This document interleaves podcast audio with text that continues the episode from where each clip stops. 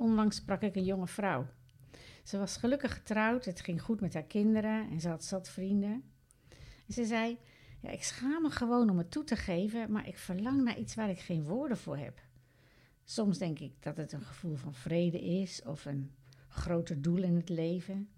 En soms vraag ik me af: verlang ik misschien alleen maar naar God?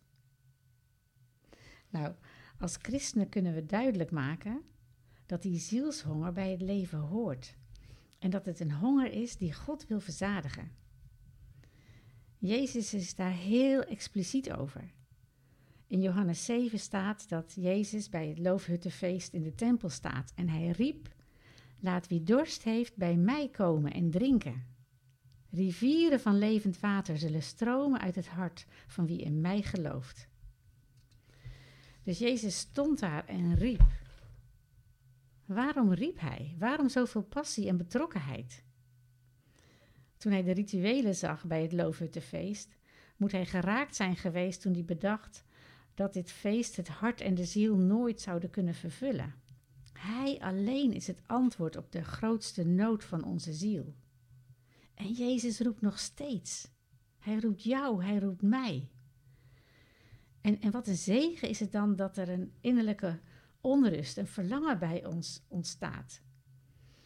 als de dingen van de aarde ons zouden kunnen vervullen, dan zouden we God nooit zoeken.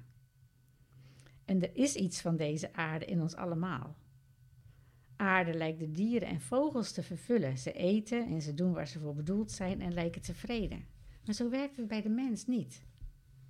De Israëlieten deden er 40 jaar over om er iets van te begrijpen dat ze meer dan aarde waren.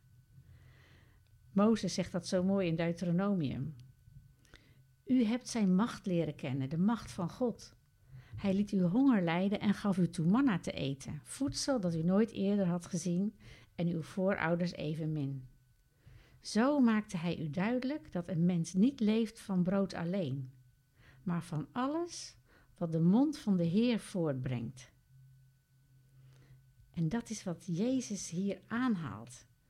Hij kwam, ons, kwam om ons eraan te herinneren dat we niet van brood alleen kunnen leven, maar dat we de Heer nodig hebben. En Heer, zo kunnen wij u niet genoeg danken dat wij niet kunnen leven van brood alleen. We danken u dat u ons het levende water geeft door de Heilige Geest.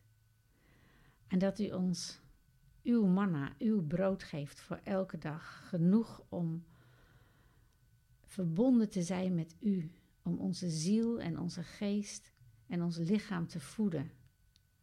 En we danken dat u op al die terreinen van ons leven betrokken bent en ons wil vervullen met uw rust. Geef dat ook vandaag en help ons om dat weer door te geven aan anderen. Heer, we prijzen u. Amen.